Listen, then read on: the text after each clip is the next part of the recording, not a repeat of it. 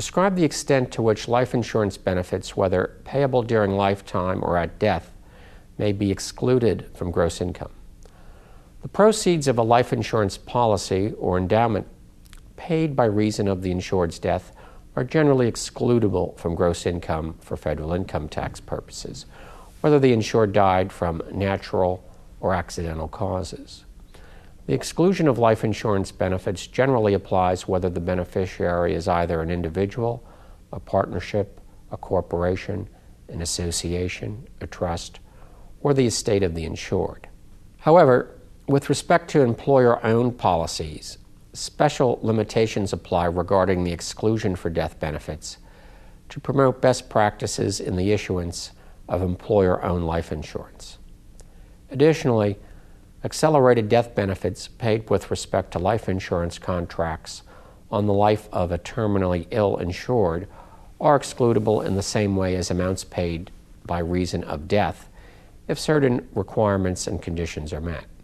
A terminally ill insured is one who's been certified by a physician as being expected to die within 24 months if the life insurance contract contains a provision or rider that is treated as long term care insurance. Benefits paid under that provision or a rider to a chronically ill insured may also be excludable from gross income. Qualified accelerated benefits may be paid by the insurance company that issues that policy or by a viatical settlement provider. Life insurance death benefits may be excluded from income even if they're paid to a beneficiary in the form of installments rather than in lump sum. In the case of such periodic payments, the income tax the beneficiary must pay is determined in a manner similar to the exclusion ratio for annuity payments. Death proceeds are excluded from taxation on a pro rata basis over the period of the installment feature of the option. The amount of the death benefit proceeds is divided by the installment feature of the option to determine the amount of each installment payment that will be received income tax free. For example, let's consider a policy paying $100,000 at the insured's death, with the settlement option providing for payments to continue for the life of the beneficiary. If the beneficiary's life expectancy in our example was 20 years, the excludable amount would be 5000 per year, that is 100,000 divided by the 20-year life expectancy. Only the interest element on each installment payment would be subject to income tax. Under prior law, there was a $1,000 annual interest exclusion available for payments made under settlement options to certain surviving spouses. And that was with respect to the deaths occurring before October 23, 1986. No exclusion was allowed in the case of insurance proceeds left with the company under the interest only option. The exclusion, however, was repealed, so insurance proceeds received by a surviving spouse with respect to deaths occurring after October 22nd are no longer, are no longer eligible for it.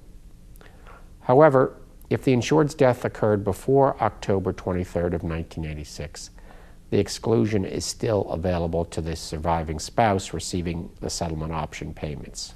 Now let's examine the taxation of living benefits. The proceeds of a life insurance or endowment policy are often paid for reasons other than the death of the insured. One example of such a reason is the policy owner's withdrawal of the cash value to meet either an emergency or take advantage of an investment opportunity. Withdrawals from cash value life insurance policies are generally taxed on a FIFO basis, that is, first in, first out basis. In other words, they're first taxed as non taxable return of capital to the extent of premiums paid. However, withdrawals will be taxed as income first if the policy is taxed as a modified endowment policy. In addition, withdrawals from policies made during the first 15 years and associated with a reduction in death benefits will also be subject to tax on an income first basis even if the policy is not treated as a MEC. The insurer's obligation when a life insurance contract is surrendered can be satisfied either as a lump sum payment or an interest only option paid under various settlement arrangements, such as lifetime annuity payments, fixed amounts, or periodic installments over a fixed period of time. The rules applicable to the taxation of living benefits of life insurance proceeds depend on two factors. The first is the method of payment, and the second is arrangements made by the policy owner either prior to payment or shortly thereafter. Benefits paid in a lump sum follow the general rule for computing the amount of gain. A policyholder realizes gain only to the extent the amount received exceeds his or her basis in the policy. The gain on surrender, redemption, or maturity is taxed as ordinary income per Section 72 of the Code. Revenue rulings 2009 13 and 14 suggest the sale of a policy to a third party in some cases could be partially taxed as capital gain in addition to as ordinary income. The policyholder's cost in the case of a lump sum is determined by the net consideration paid. To compute this, the gross premium must be reduced by any non taxable distributions received from the policy, as well as any extra premiums paid for supplementary benefits, such as accidental death protection or waiver of premium protection. As an alternative to lump sum settlement, the living benefits may be left with the insurer under an agreement that the insurer will currently pay only the interest earned on the benefits. These interest payments will be included in the gross income of the payee as they are received or credited to the taxpayer's account.